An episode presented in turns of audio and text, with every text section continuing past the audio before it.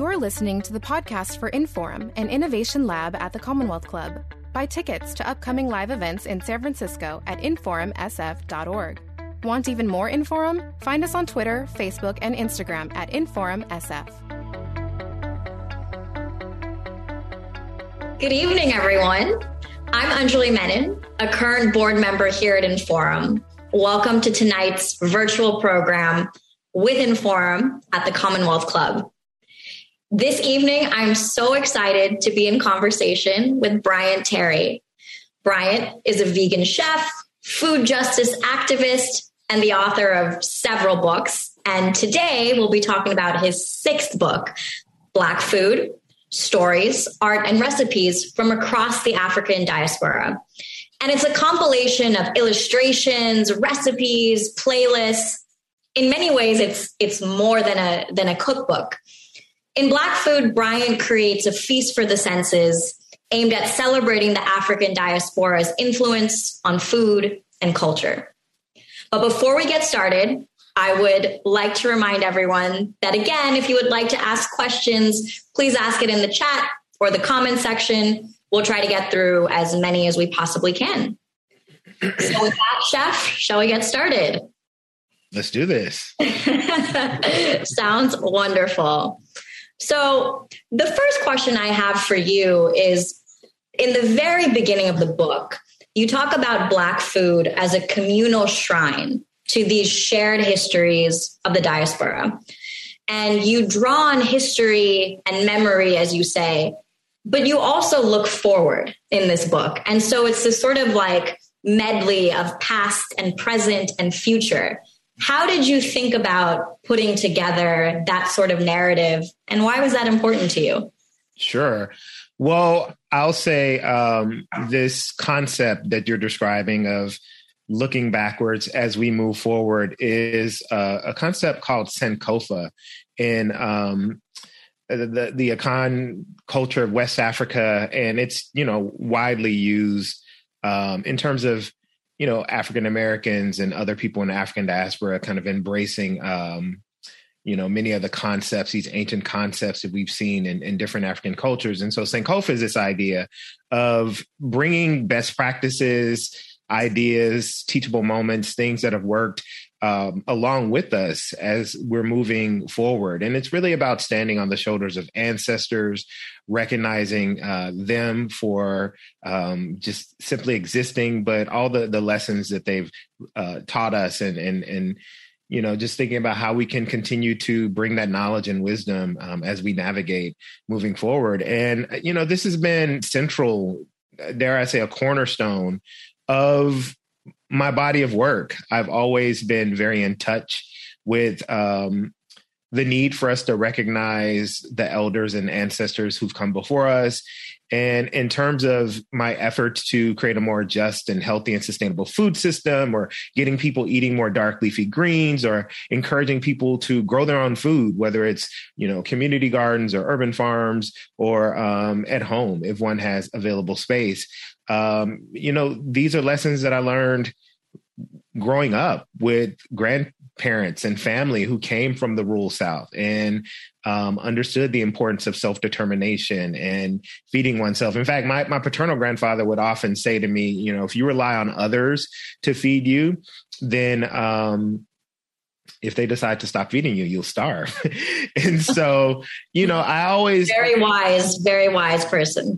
yeah. So, you know, I just it, it's important for me to always recognize that my work is about um, helping us remember, piecing back these histories, um, maybe presenting them in a in a way that is palatable or, or a little more graspable for the uh, modern audience. But this is ancient wisdom, ancient knowledge that um, I feel like it's my responsibility to um, share because this is uh, my life's calling, the work that I was put here to do. That's incredible. And in fact, on that point, um, in the book as well, there's a passage that sort of says to be a black food creative means to be one part artist one part steward of the craft, as you were sort of alluding to, um, one part storyteller. And I actually find it fascinating that the book, while it's called Black Food, you start with stories first art second, and then recipes. um, even though, of course, this is this is a, a cookbook, but, it, but it's not quite. And so, I I'm actually curious as to you know again how you think about as you were just talking about storytelling mm. as part of food and culture and telling the story. Well, I, my work has been pushing back against a lot of things. And one is what I see as this chasm that our industrialized food system has created, where we have, you know, place food as this commodity on one side and many other things that have been traditionally, you know, inseparable um, with the way that we cook, the way that we grow food, the way that we eat, things like art and culture and music and community. You know, our industrialized food system, it, it those don't have a lot of value in that equation. And so I, I, see much of my work helping to bridge that gap. And, and a lot of it is experiential. It comes from lived experience. You know, I come from a musical family.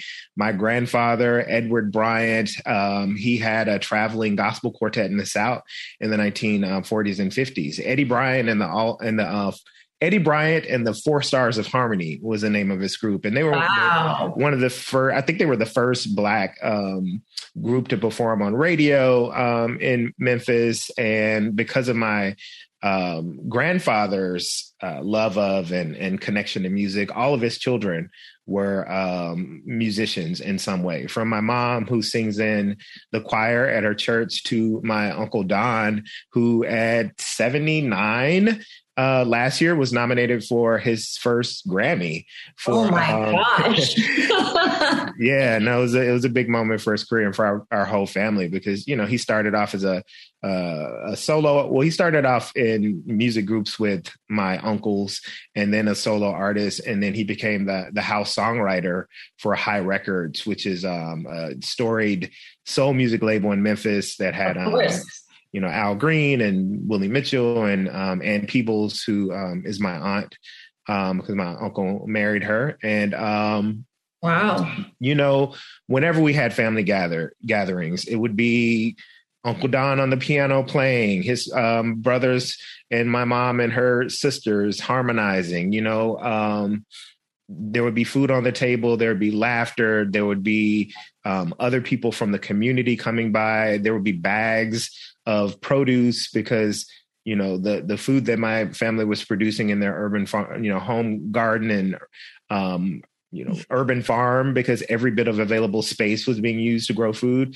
they would give you know bags of produce away to, to friends and family and neighbors. And so all these were early lessons. Once again going back to just this um, you know much of my work being driven by um, both history and memory. And you know when i think about the way in which we talk about the kind of ethos of the northern california bay area um, ethos or the, the ethos that was largely popularized um, in this area of eating locally seasonally and sustainably i mean you know the food that we were eating at home was as local as our backyard garden. We always ate was in what was in season, and we would harvest, literally harvest food right before our meals. And so um, it's really important to me to connect with people uh, and and help. You know, if I were to kind of frame what my larger mission in in life has been, it's been you know helping to move people um, and and and really encouraging them to you know think about ways that they could shift their habits their attitudes and their politics regarding food.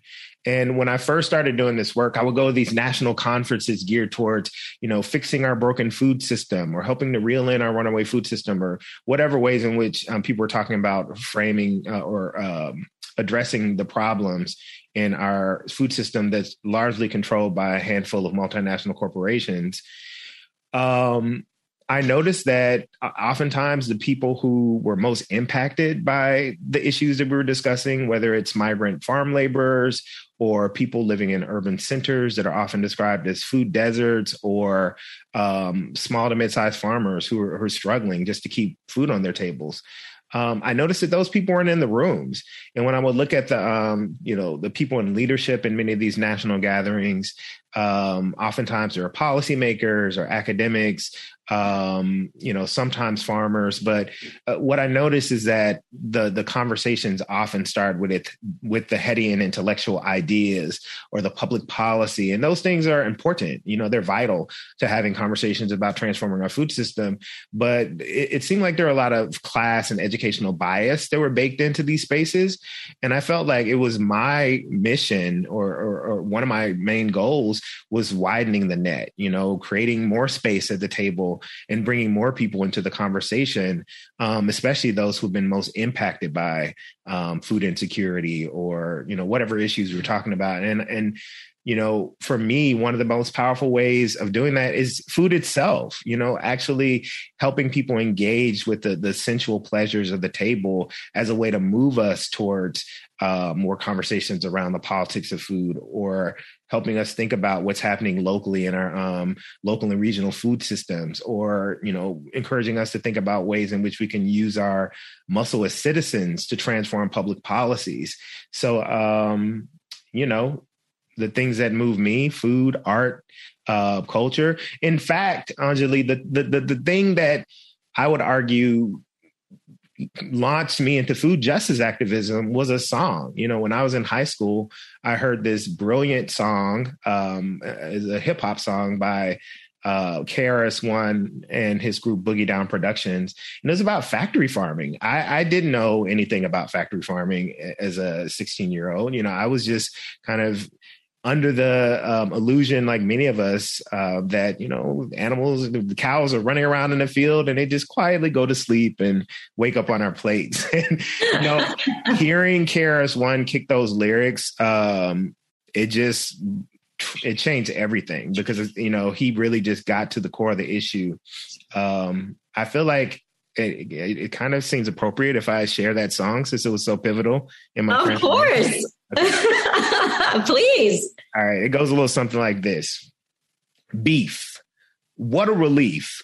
When will this poisonous product cease? This is another public service announcement. You can believe it or you can doubt it. Let us begin now with the cow, the way that it gets to your plate and how. The cow doesn't grow fast enough for man, so through his greed, he creates a faster plan. He has drugs to make the cow grow quicker. Through the stress, the cow gets sicker. 21 different drugs are pumped into the cow in one big lump. And just before it dies, it cries in a slaughterhouse full of germs and flies. And it gets much more graphic. And so I'll stop there because I'm assuming. Wow. All right. so in, in the intro, I should have also called you poet, songwriter, I clearly left out a number of things here. no, I mean, but you know, just like thinking about the impact that that song had on me, you know, my dad encouraged me to read uh, The Jungle by Upton Sinclair after I begged him to get me the um, tape.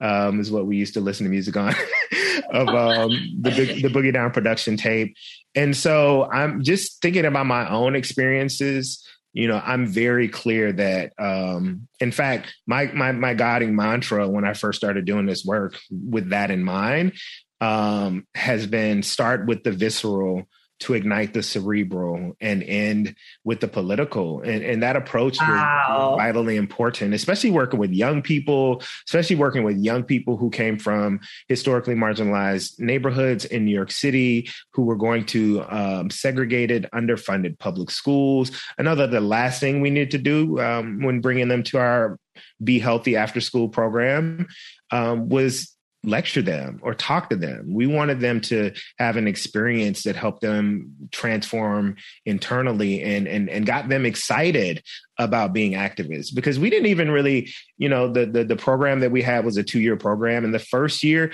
we we touched on the politics but we didn't get into like community organizing training and political education and all the things that we wanted to equip these young people with so that they could um, take the lead in their communities in addressing food issues the first year for us was really about just helping them reimagine and transform their relationship with food. You know, we wanted them to fall in love with dark leafy greens and whole grains and legumes and nuts and seeds, many of the things that they had been deprived from because of the communities in which they were living in and because there was very little access to healthy, fresh, and affordable food.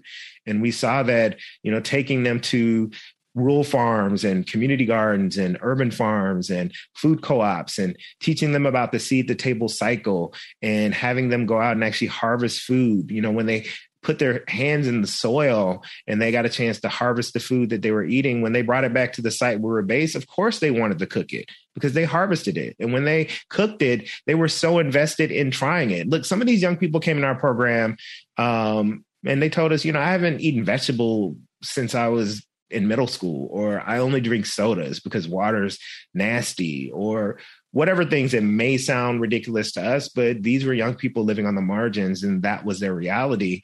And what we found was that when they made, you know, these things that typically under any other circumstance they wouldn't have tried and um you know these different varieties of fresh vegetables and you know whole grains and legumes if they made it they tried it and the more that they try these things the more that it opened up their palates and made them more um, excited about enjoying a, a diversity of um, real food, whole foods, good food that they just had been deprived of. And then from there, when they recognized the the structural realities that prevented them from having access to this type of food, then they wanted to. They were excited. They were pumped up about um, being organizers in their communities, whether they're their geographic community, their school, or the door where we were based. So it, it always starts with food for me. That's incredible. I, I, what's that? I said, but it's not just about food. Absolutely. Mm-hmm. I mean, that's incredible. And hearing you talk with the passion that you do, it's so clear that while it starts with food, to your point, it's not just about food. And it's so clear that there is a mission and an activism behind this and a real care for young people.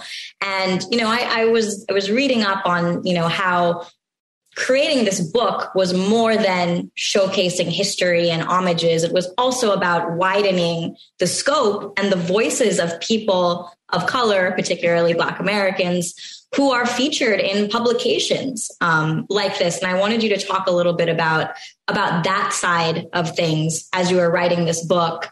And you know, is is that sort of kind of the the next piece of of where you're you're looking at as you think about your own trajectory? Yeah. Well, I'm always I've always thought about diversifying these spaces that um many times aren't welcoming to BIPOC folks. You know, um that was a case when I was doing more on the ground grassroots organizing and base building uh, when I first started this work and um you know even when I started publishing, you know, as an author, um, moving into the publishing world, because I had such amazing mentors, um, you know, Anna Lappé, my co-author of my first book, Grub, um, she and her mother had written a book before. Her mother, Frances Moore Lappé, who wrote the seminal book, Diet for a small mm-hmm. planet in the 1970s. And we were when our book Grub was published, uh, Frankie was celebrating, I think it was the 35th anniversary of the publication of Diet for a Small Planet. And we got a chance to go on tour together um, in a few cities. And I learned so much from her and just like everything from professionalism to continuing to hone one's craft to just, you know, being prepared for interviews. These things that I would have learned eventually, but having a seasoned pro kind of walk me along just um, helped me click into it um, more easily. And, you know, I have always felt just so honored and blessed to have had someone play that role in my life that I, I, like to say that I'm always thinking about paying it forward. And I, I see the imprint uh, 4Color, my new publishing imprint at Penguin Random House, as simply a formalization of what I've been doing informally um, for almost two decades now. And now I have more um, resources and power to actually publish the work of people that I believe in and and and you know, ensure that more voices, more BIPOC voices, more diverse voices are being heard um, in media, but specifically food media. And the great thing is that, you know, I'm so we'll be publishing books as an imprint. And that's one part of how we see ourselves increasing diversity in food media and giving more voice to those that have been silenced and erased and marginalized. Um, but we're also there are like real action arm. There's an action arm to the imprint. You know, one of the first things I did was I brought on a cultural strategist. Oh wow! Ashara, Ashara Ekundayo is um, now a Detroit-based, um, well between Oakland and Detroit-based um, gallerist, uh, curator, uh, community builder, and I'm very clear that I, we need to be like this imprint has to be accountable to community. And I want to ensure that as we grow, as we continue, as our list unfolds, that we're doing, um, we're, we're acquiring book projects and we're doing work that really does serve um, the, the best interests of the community. And so, um, having Ashara on board has been amazing, and we're like we we were in the midst of planning. So just talking about some of the action components of how 4Color sees ourselves um, diversifying food media. Um, we had been planning a Black Food Summit that we um, we're going to um, hold at MOAD, the Museum of the African Diaspora, where I have my residency. Where you have your residency, that's right. Yeah, um, but because of just the precariousness of whatever this public health crisis we decided to uh, wait until the spring. So we're really hoping to do that in the spring. We've been working to amass databases of black art directors and food photographers and food stylists and prop stylists so that there's a resource for people. Because you know too often i've heard the excuse well we looked for a black photographer or we looked for a black art director or whatever, but we just couldn't find anyone.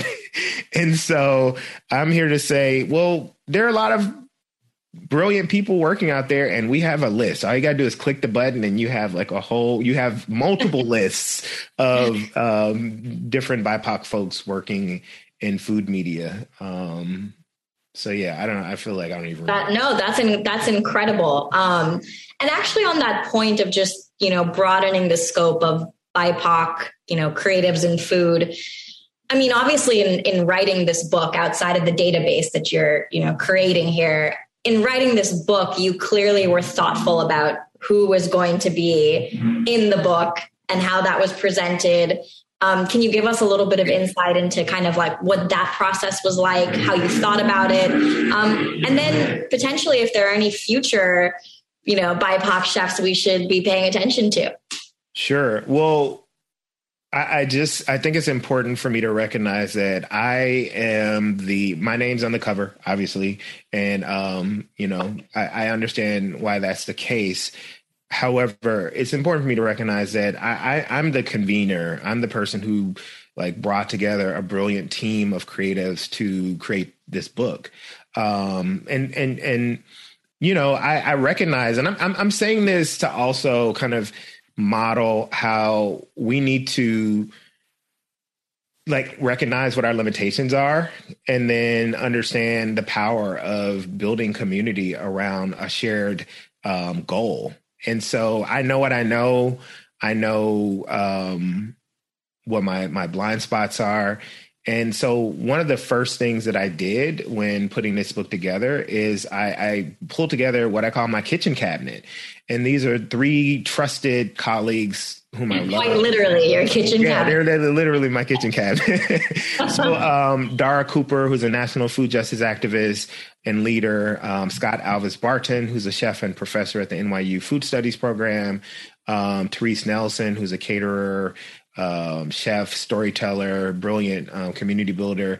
You know, I, I pulled them, I, I call them and let them know that we're putting this book together, and I want them to help me think through the book. You know, everything from helping me think about the best places where I should put, you know, the different people who are bringing their brilliance to the book, to introducing me to people that I, I, may have heard of or kind of know from a distance but don't know personally. Because this is a global book. You you mentioned the contributors. This is a, a diasporic cookbook. You know, we have contributors um, throughout the African continent, the Caribbean. Um, uh, you know, a large part of them come from uh, the United States, but really people from wherever people of African descent, Africans have traveled in the, the world, we've, you know, brought those people together to offer their thoughts and their reflections on um, Black food.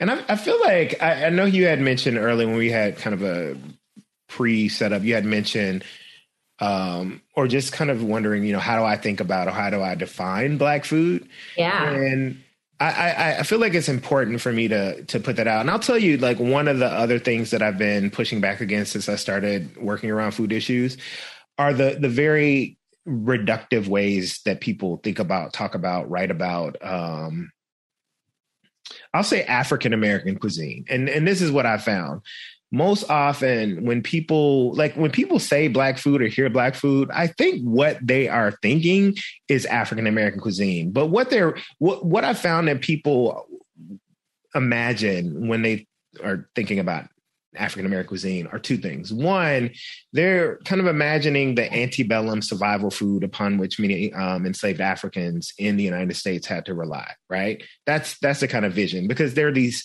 like both the real and imagined way in which many enslaved Africans had to rely upon just the remnants of the plantation owners' tables. You know, the worst parts of the vegetables, the animal viscera, you know, all those things. But the reality is, one, there were free blacks in the United States before 1865, and um, the institution of slavery wasn't a monolith. You know, it didn't look the same um, in the coastal Carolinas as it might look in what people describe as a black belt, you know, place like Tennessee and Arkansas and Mississippi. And that would look different than it did in Louisiana. And that looked different than it did in the Caribbean. So this idea that we can reduce black food or um, African American cuisine to just slave food, which is what I hear people um, you know calling it that's that's the, the, kind of negative way in which our, our cuisine has been vilified. That's slave food, you know. I don't want to eat that. Like that's the food that's killing us. And so that is certainly one part, a subset of a larger, more diverse and complex cuisine. And I'm not denying that, but that's not the whole. The other thing that I found, the other way that I found people talking about um, black food or when they imagine African American cuisine is, you know, people think soul food. And what do they think when they hear soul food? They think about the big flavored meats, the overcooked vegetables, the sugary desserts that one might find at a soul food restaurant.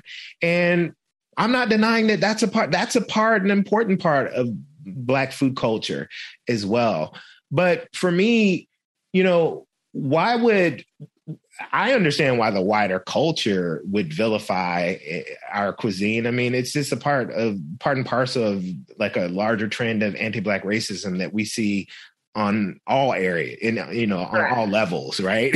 so I that's I get that. And I'm not terribly concerned about um, educating the wider the wider public about um, you know the diversity and complexity of our food, unless people want to know. And that's why I write books because I want to inv- invite those into the conversation who are genuinely curious. I'm not invest invested in changing the people's mind who's made who've made their minds up already, right?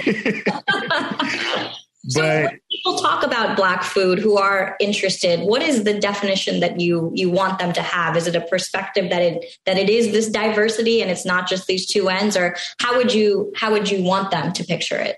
I want people to understand that this is a quiz, cuisine. Um, just talking about the, the the the food traditions here, the traditional um, foods of African Americans in in what we know as the United States. I mean, if we look at the the staples, if we look at the classic ingredients, the the the, the you know the the classic dishes, the staple. I mean, just like the core traditional foods, it's they're largely vegetable based. You know, I think about the way in which my working class grandparents would eat and one they'd be eating in a way that um, a lot of you know people who have a lot of resources in like northern california and other parts that's the way that they would argue we should be eating. And that's the way that they ate naturally. And it wasn't anything special because it was just a part of the way that they survived and a part of the way that they thrived growing their own food being in charge of producing what um, they fed their families with. And so you know even if we look in western central africa um, parts of what we know as the caribbean like so many many of these traditional diets are largely vegetable based. Before the industrialization of our food system, most working class and working poor um, Black folks couldn't afford to have meat at every single meal. You know, these are things like having meat and and just like these sumptuous, overabundant spreads. Those are things in most like in many cultures that are reserved for holidays and special occasions. And the same thing in many traditional cultures in west and central africa. We've seen these trends. And so i just feel like you know is my grandfather's diet or his garden of, you know, an abundance of dark leafy greens like collards, mustards, turnips, kale, dandelions, you know, the sugar snap peas, the black eyed peas, the pole beans, the sweet potatoes, the muscadine grapes, the walnuts, the pecans, are those not authentically black food? Is my grandfather not an authentically black man? and so I just want us to expand how we think about the food that's here, but even, you know, globally, because you can't talk about the food and, and you know, black food in the, the United States without talking about the global influences. In fact, I would argue that you know African American cuisine is the original modern global cuisine. When you think about the the, the staples and um, food traditions and cooking techniques that traveled from West and Central Africa, and then that were melded with you know these Western European cooking traditions and staples and ingredients, along with the, the staples and ingredients and traditions that are indigenous to this land. And so, um, I, I, my goal is to expand people's understanding of what Black food is, and, and what Black food is is um, African diasporic food. Incredible. Um, another thing that I read is you cited Toni Morrison's The Black Book um, as inspiration. Uh, oh, wow, there we go. It's a, re- it's a repo. This is not the original. I wish I had an original from the 70s. it's a reissue. Mm-hmm.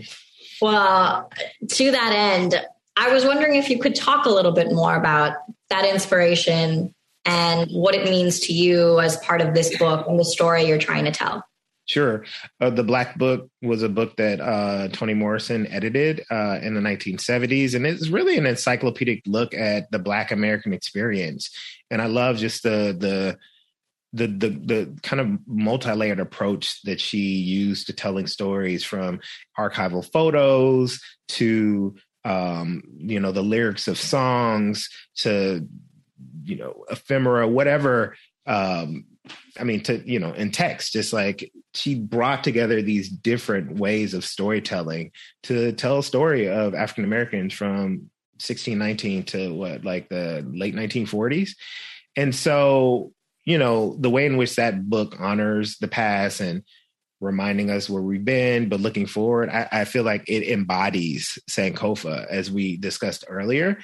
And so, you know, with this book, I mean, literally, like that book, the Black Book, has been a major inspiration. Um, but I, I, actually wanted to read a quote to you because more than that book, just Toni Morrison as a creative of person, course. as a brilliant writer and editor, um, inspired just absolutely so many, so many aspects of this um, project. So for the, you know, I, I spent Anjali maybe three months having eight to ten Zooms calls with people throughout the globe who are potential contributors. And I felt like it was important for me to move beyond just an email and actually have a call with people and and really explain the importance of this project and and enroll them and and you know and convince them to be a part of such a historical book. But this is the quote that I um, shared with people in the email that I sent out um, hmm. the setup call, and it reads. When I think about Black food, I keep coming back to Toni Morrison's quote. Quote, the function of racism is distraction. It keeps you explaining over and over again your reason for being, end quote. While this book will acknowledge the historical and contemporary ways in which our people have been marginalized, exploited, and erased, the main focus of this project is our agency, creation, and empowerment. What emerges when we aren't distracted by racism? How are we empowered? What are the ways our humanity is displayed? What are we curious about? What brings us joy? And so when I when I further expounded, I, I, I let people know that you know this is a book that I see as FUBU. You know, FUBU is a, a popular clothing um, brand started by Daymond Johns in the 1990s, but it stands for For Us by Us. And that's what this book was about. I, I told people that this book is us having a conversation.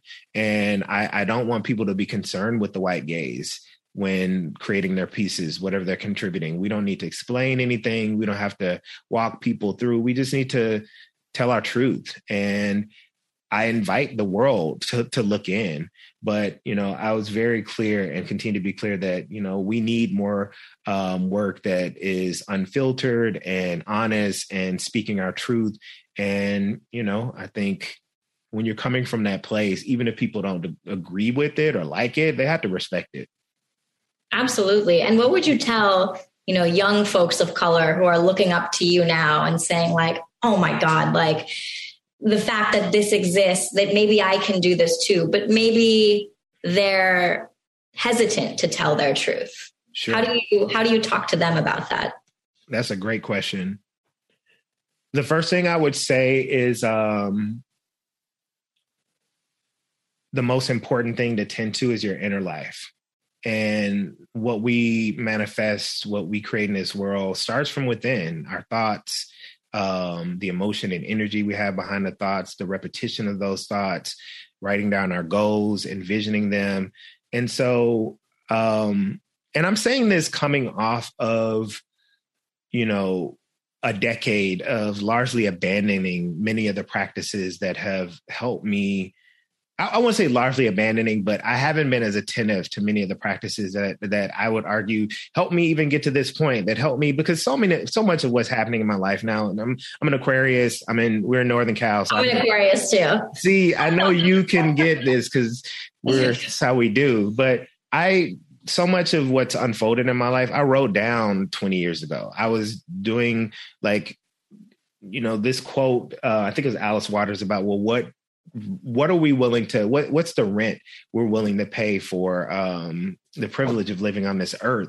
And i i would write down my goals. I want to transform the food system. I'm going to have this you know community based organization. I i eventually will write books and all these things. And and i just think it's so and you when, were writing this 20 plus years ago. Yeah, I was writing this 20 play. I mean, I, I, could literally pull out like vision boards and you know wow. list checklists. So I'm saying that to say that after my wife and I had children, our first child, it just I don't know if anybody can be prepared for it, but I wasn't. And um it just the rigors of parenting and and and, and juggling parenting and, and work and family and all the things that I had to hold you know so many of the the things that I, I have to have my meditation practice my my yoga um you know physical physical activity being committed to that it was it was harder for me to maintain those things. And over the pandemic in 2020, one of the blessings was that I, I, I refound myself and I, I, got back to my core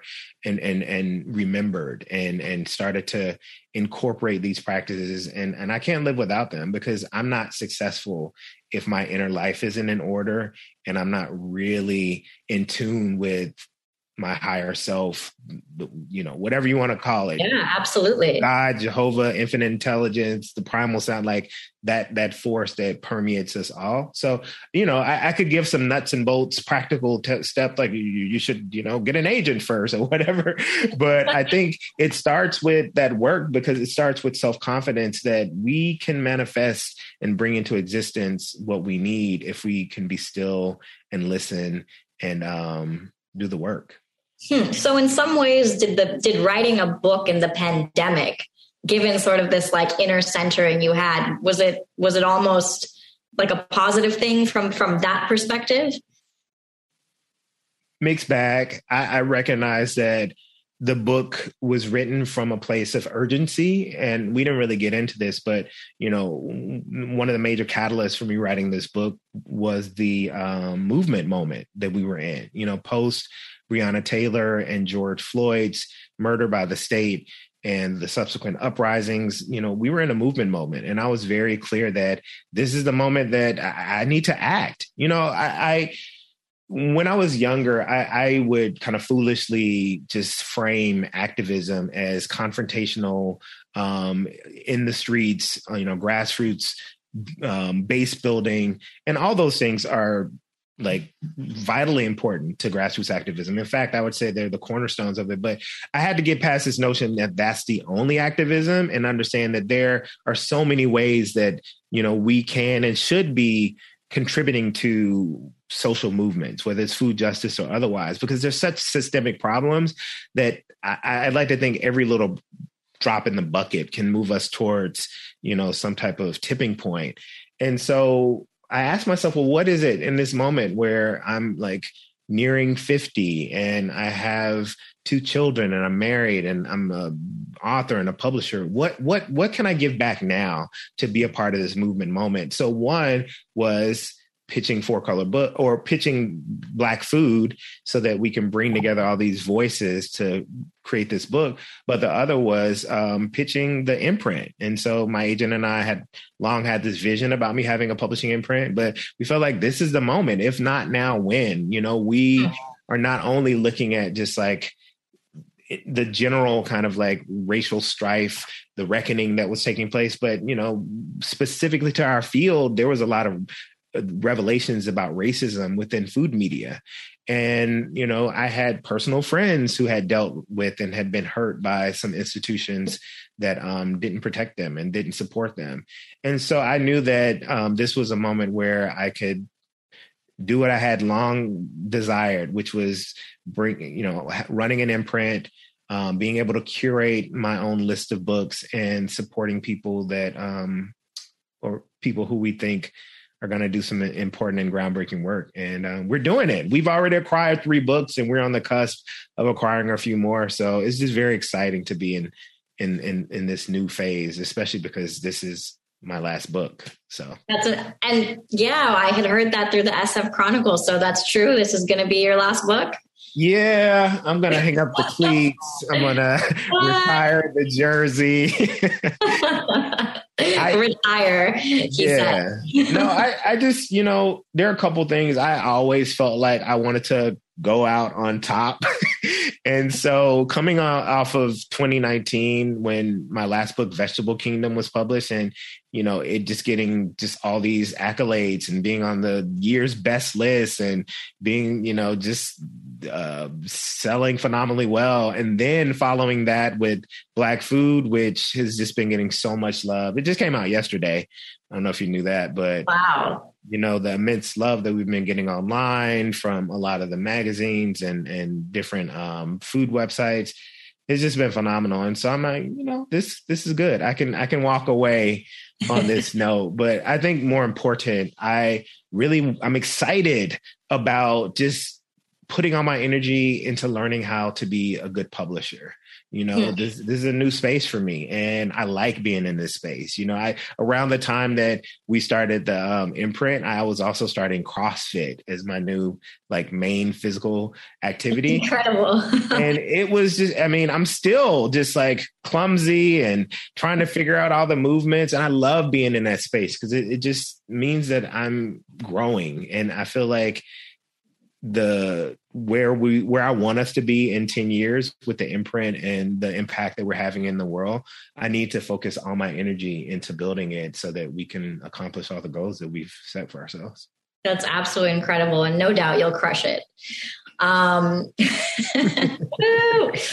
um, so I know we're we got a couple minutes left before we move into audience questions, but I wanted to talk a little bit about the art in the book because we talked a lot about the history. We talked a lot, you know, about kind of uh, the folks that perhaps were represented in the book, but talk a little bit about yes, the cover of that book, who designed it, how you conceptualized it. Just talk about the art let me let me big up the whole team. So first of all, this book when this is a pandemic book, it wouldn't have like there's no way we could have done this book without um, our project manager. Jenny Wapner is one of the most respected editors in food media, and she just so happened to not be working at the time. She's in between jobs, and the fact that we got her as a project manager with her expertise in publishing, um, her general brilliance, and just she's just so good. So anyway, big up to Jenny. Um, I made it very clear that this book required not just a black art director, but a black art director who knows black history, who understands black aesthetics and black visual language, who could connect with this book spiritually. And we um you know, George McCalman, this San Francisco based art director, um, I knew he was the perfect person for this. In fact, we had a conversation in a, the a cafe in SF MoMA like three years ago, hmm. and it was just kind of a nebulous, like, "Hey, we need to do something together. We're going to do something together. I don't know what it is, but it's gonna be big." and so um, I knew this was this was the thing, and and he did a beautiful job, um, obviously on the interior of the book, but this cover, I, I can't even like we can have a whole conversation about just the the kind of um, how I think American cookbooks needs to break out and just do some more exciting and cool stuff. But you know, I, I didn't want the typical cover with you know I don't know whatever like food on there and things like that. Yeah, like a photo. Yeah. Somebody like very uncomfortably standing behind a cutting board, like contrived smile and the camera. but I told George, I was like, look, I want a book that um, conveys black people and food without having black people neither black people nor food on the or nor food but the other thing that he drew on was my affinity and, and love uh, for classic jazz um, so you know I, I sent him a lot of covers that i really like and mm-hmm. also hip hop you know and when we think about you know hip hop as a culture um with graffiti writing there was a period where there was um it was called wild style this use of mm-hmm. letters and and colors and kind of cryptic uh, composition and so this covers speaking to all those things um we have lillian kang our food stylist i'll go quickly he's one of the best in the business Oriana Koren, um, our photographer, along with Jillian Knox, who's the prop stylist. I had seen their work that they did for um, an issue. It was like 2019, February 2019 issue of Food and Wine, and it was a issue all about African diasporic food, and they they did the images for it. And i was i was like that they the storytelling that they accomplish in that story is what we need to have for this book. Um Elle Simone, our recipe tester who's like another person i'm like i can't believe that we managed to get you. She's like the recipe tester and editor and on-screen talent at america's test kitchen. She makes sure that all the recipes work and that they're delicious and um, kelly snowden my editor so I, I i'm naming everyone because if i talk about this in you know as just my book i'm being dishonest this was a collective effort. I'm great at running teams. I'm great at building teams. And I, I pulled this brilliant team together and, and moved us towards our goal. And, um, you know, what, what, what a beautiful book that came out of that. And, and, and I just, it's so oh, authentic. No, no, no, please, please go ahead. I was just going to say the description is of why you are bringing up all these people is so authentic to how the book is modeled, which is also this collective history of all these people who have been a part of this journey. So it makes total sense. And I'm glad you said model because what I wanted to say is that one of the most powerful things that I think we can do as a publisher with Four Color Books is model to the rest of the publishing industry how um, one can do things differently. And that was even, uh, uh, you know, the process of putting this book together.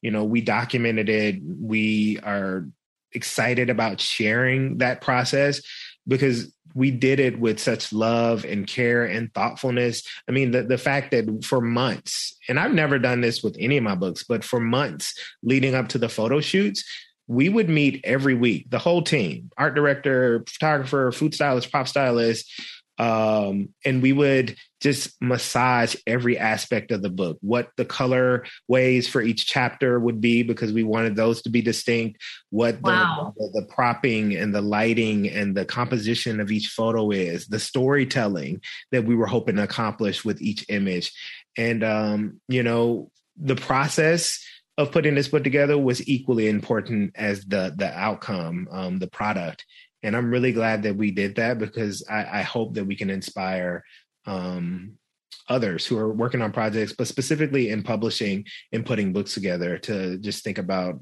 the different way that we can do things and breaking out of just the habits or the patterns that I think you know we often just do it because that's always it's it's the way that it's always been done but sometimes it may not be working as well anymore Well, undoubtedly, you will accomplish that goal. And um, thank you for sharing a bit of the process because, as you said, the process was as important as the output. And I feel like today we got such a good insight into all the nitty gritty of the process here, which um, which will make reading this book for so many of our audience members that much richer.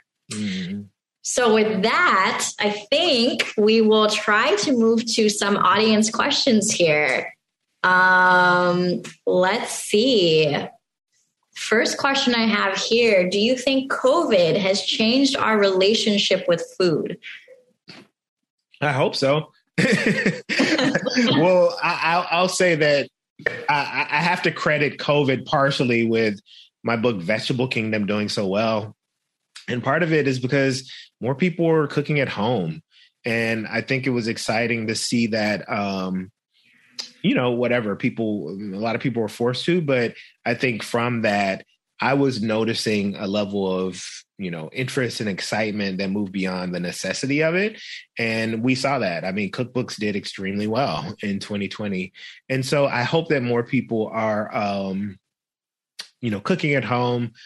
Um, I, I think what COVID did, what the shelter in place, what this whole pandemic has done um, it's exposed many of the inequities that currently exist in our society um, and amplified them. You know, it exacerbated them for a lot of people. And so, in that way, you know, COVID, because here's the thing when we talk about food insecurity or, or food injustice, um, and, and to be clear, the, the term food desert is, is largely um, being rejected by you know a lot of food justice activists, particularly those more the ones that have more of a structural. I hope all food justice activists have a structural analysis, but the, the more left leaning um, food activists have largely rejected that term, food desert, and and and and we are now talking about food apartheid to put the um, the the the structural barriers the economic, um, physical, geographic barriers that prevent people from accessing healthy, fresh, and affordable and culturally appropriate food. So, you know, what I was getting at though is that when we think about lack of access to healthy, fresh, affordable, culturally appropriate food in communities, um, typically it's simply one indicator of material deprivation. You know, most communities where you can't find an organic apple or my um, colleague who was working doing some food security work in Brooklyn, he talked about the community in which he's working, and he said you can get like a stolen gun faster than you can get an organic apple. So when you talk about those communities, typically um, those communities have very little access to healthy, fresh, affordable food. They mm-hmm. have crumbling infrastructure uh, segregated, underfunded public schools. They're usually dealing with, um, you know, oftentimes uh, environmental racism.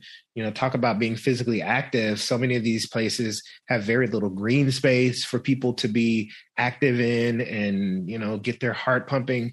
And so we can't just look at food um, issues um you know in a silo we need to think about the way that they intersect with many of these other issues in terms of like the way that people's lives um, are materially impacted when they're living in historically marginalized communities. And so, in that way, you know, there are a lot of ways that we've been thinking about food because people have been struggling and, and, and dealing with a range of issues. And so people have been stepping up and we've been, you know, I've been seeing amazing projects around like you know, mutual aid, uh, community kitchens providing free meals for people, community refrigerators where people who are more fortunate can go donate um, fresh produce and other food items for people to grab. Um, and I'm excited about those things. But the reality is, is that we have to continue to uh, focus on, you know, transforming the the policies that prevent communities from thriving whether it's you know the, the, innumerable policies. So I'm just going to leave it at that. No, I mean, well, this ties into some of the questions we got about, you know, how some of the audience members want to know how we can become food activists in our own everyday lives. And you're kind of alluding to the different ways in which you might be able to do that. Yeah. And it goes back to what I said earlier. Just, um, I think it's important for every one of us to figure out what's the most effective way that we can give back. And I think all of us, you know, I think about food. I mean, yeah, so you have like the people who are in communities most impacted by food injustice, and they're doing the survival work. They're doing the work that has been happening in many of these communities, despite them being, you know, labeled as food deserts. Um, there has been a lot of abundance and creativity and, um, you know, homegrown. Um, because if we talk about you know, I, I, think when we use the term food justice, it's important to recognize, I believe, that food justice calls for organized responses by those most impacted by food insecurity, right? And so the solutions, I, I would argue, have to be owned and driven by those living in communities being impacted by those issues. Not mm-hmm. that philanthropic institutions can't support not that more privileged people who may have access to resources and you know whatever might push the movement along. But in terms of like where the movement is going and and how it's unfolding and how the the you know on the ground issues are being addressed it has to come from the people because the people know that there are issues and, and and oftentimes they have creative solutions but people need resources. They need power shifted to their hands so that they can be self-determined. And it's exciting seeing a lot of mm-hmm. um people who just are very clear that you know the us government isn't going to save us. Late stage capitalism isn't going to save us. And so we have to create parallel institutions that will you know be those those foundation those supports no matter what's going on whether we're in a crisis or not. And it, has been powerful seeing communities come together and do that. But i'm saying that to, all that to say is that while we're looking at food we have to keep one eye on the the the many structural issues. And and and that's where we can you know contribute as okay and i'm to say this.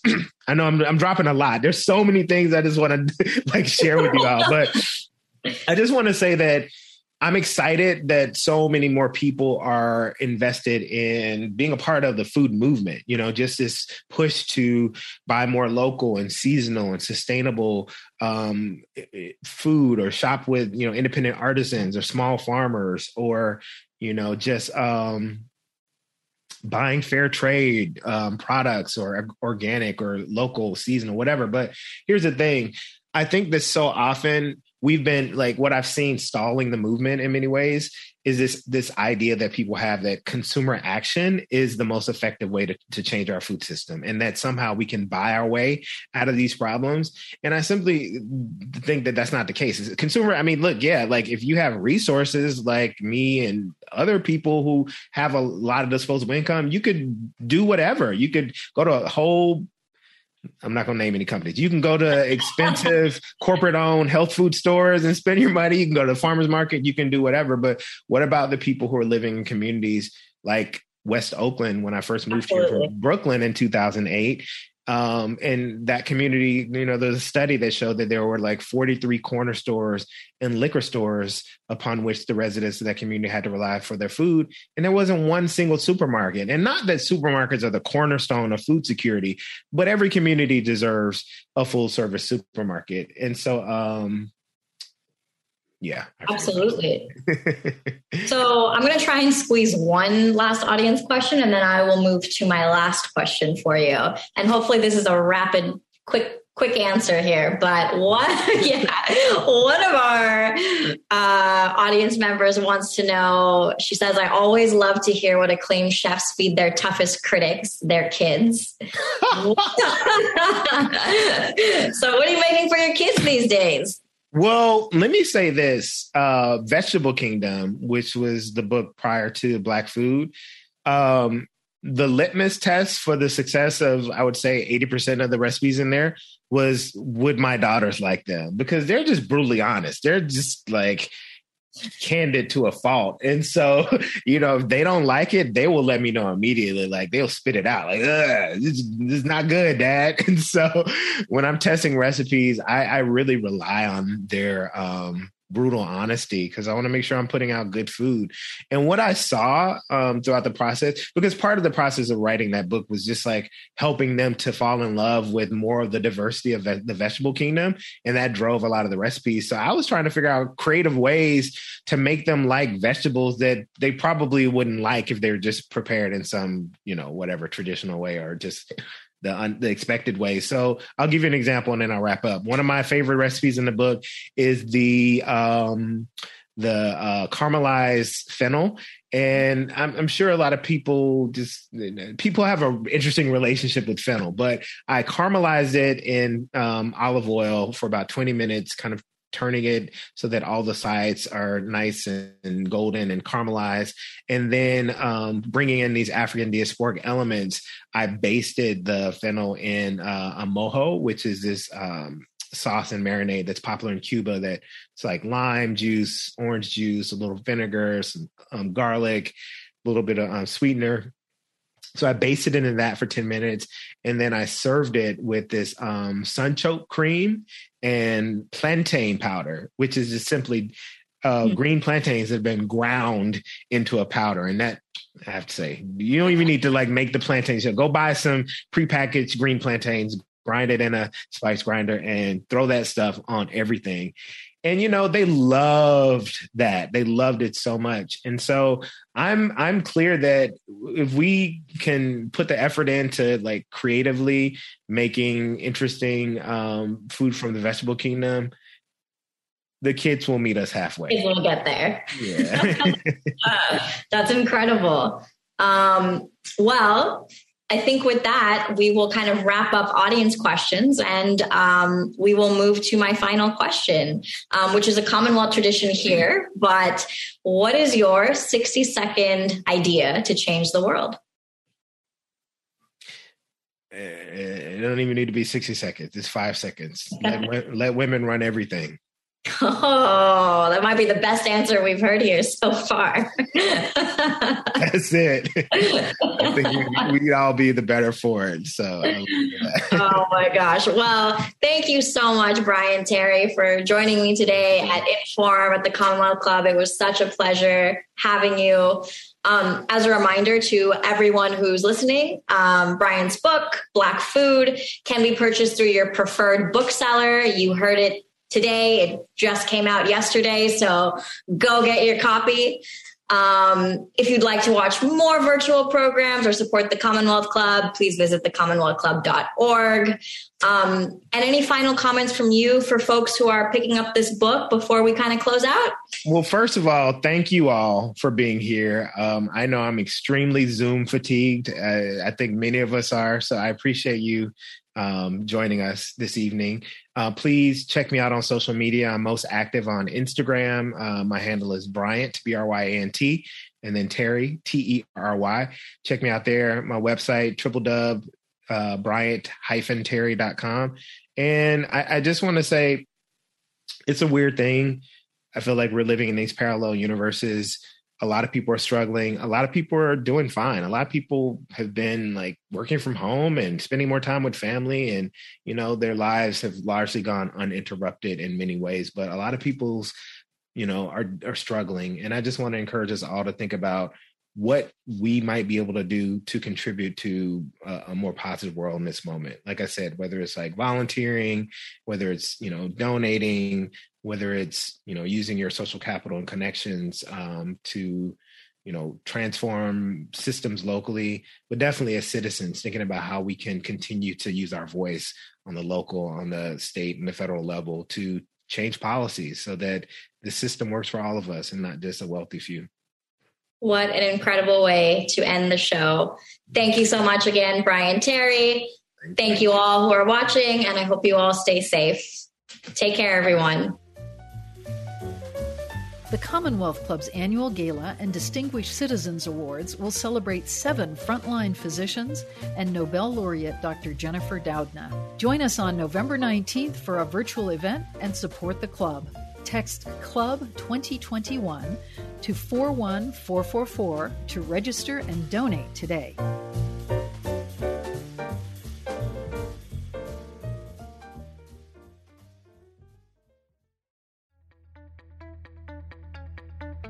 You've been listening to a podcast of Inforum, an innovation lab at the Commonwealth Club. Support our podcast and find out about upcoming live events in San Francisco at inforumsf.org.